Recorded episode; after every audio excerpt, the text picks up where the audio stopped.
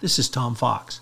Welcome to a special five part podcast series, Integrity Matters Culture, Training, and Compliance, sponsored by K2 Integrity. Over this podcast series, we will break down corporate culture, compliance training, and communications. Topics include breaking down the big picture on culture, espresso shots of training, skills development and regulatory changes, tailored and risk based training, and operational aspects of training. In this five part exploration, I am joined by Kobe Bambilia, Managing Director at K2 Integrity. With more than 15 years of global experience with complex Bank Secrecy Act and anti money laundering compliance, sanctions programs, and regulatory enforcement actions, Kobe helps financial institutions meet the challenge of complying with BSA regulations, OFAC, and the Patriot Act and assists those facing regulatory enforcement action. He helps financial institutions adhere to regulatory consent orders that mandate review and enhancement of AML compliance, BSA, OFAC, sanctions, policies, and procedures. He implements remedial actions and helps companies comply with consent orders that mandate transaction monitoring program lookbacks. I'm also joined by Tina Rampino, Associate Managing Director at K2 Integrity, where she manages and oversees multiple financial crimes compliance training engagement with the firm's global clients. During her career, Tina has developed extensive experience managing the training elements of regulatory remedial efforts for financial institutions under critical enforcement orders. Prior to joining K2 Integrity, she was the Vice President and Head of Compliance Training at Commerzbank AG New York branch. She was also Vice President of Compliance and Communication. In this episode one, I'm joined by Tina Rampino, who breaks down the big picture on culture.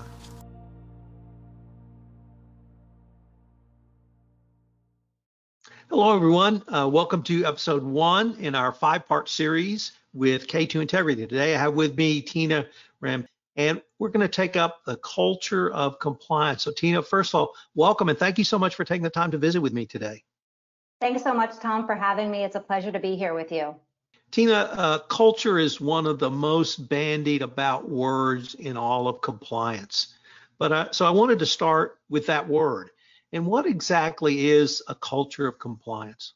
So, quite simply, a culture of compliance is really the foundation of an organization's compliance program. So, in essence, it's a measure of how well employees feel empowered to identify, mitigate, and escalate risk within their institution. An institution's compliance culture is set by the bank's board and senior executive leadership teams, and that messaging should be continuously reinforced in the bank's risk appetite statement, their governance framework, policies, procedures, training, and enterprise-wide communications. So a strong compliance culture should be evident at all levels of the financial institution and across all three lines of defense. So I think when we first really heard about culture of compliance, it was when the regulators criticized HSBC about 10 years ago and blamed their compliance failures on a lack of compliance culture throughout the organization. So this was a fairly new concept then, but it's become something that financial institutions have committed to allocating budget and resources towards building. So a few questions that we might want to ask when we're thinking about what a culture of compliance really means is what is the tone that's set from the most senior levels of the organization? And are employees at a financial institution motivated by doing any and all business, no matter what the risk is? Or are they empowered to act with integrity and choose the right business that aligns with their compliance culture? So many institutions have built training and communications programs to help employees understand what the right business means. So in reinforcing a financial institution's risk appetite statement, incorporating policies and procedures, and training on red flags and high risk issues. A culture of compliance program should empower employees, not just the second line of defense, but across all areas of the institution, and to think about the risks being presented through their customers, transactions, products, and services, and how they can do their part in mitigating the risk for the institution. An effective compliance training program can help to ensure that an institution is regularly addressing new issues and emerging risks It also helps to ensure that employees have the right knowledge and the skills necessary to perform in their roles, and they understand the risks within the institution and their business area, as well as the consequences of non-compliance. Tina, I think uh, it's no surprise that every employee watches corporate leaders. They watch what they say, but more importantly, they watch what they do. So I was wondering if you might have a few thoughts on how corporate leaders can communicate that they are taking compliance seriously, literally all the way down through an organization? That's a great question, Tom. So, a financial institutions leaders are responsible for setting the tone from the top, which means setting expectations for the importance of compliance throughout the organization and by modeling behaviors for their employees. This is really important. But it's more than just that. So at K2 Integrity, we train our financial institution clients on the seven elements of a culture of compliance. So all of these seven elements are necessary for a strong and effective compliance culture. So I'll just walk you through what the seven elements are. And the first one is tone from the top. The second one is establishing and communicating an enterprise-wide policies and procedures. Um, the third one is defining clear roles and responsibilities across all three lines of defense. The fourth one is ensuring adequate staffing and resources for functions responsible for compliance. The fifth one is designing and implementing a comprehensive compliance training program.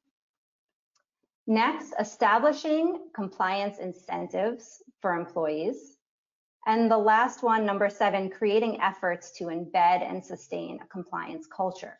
So a financial institution's leadership must support all of those elements in order to ensure that employees, ha employees have what's needed to effectively manage their compliance risk.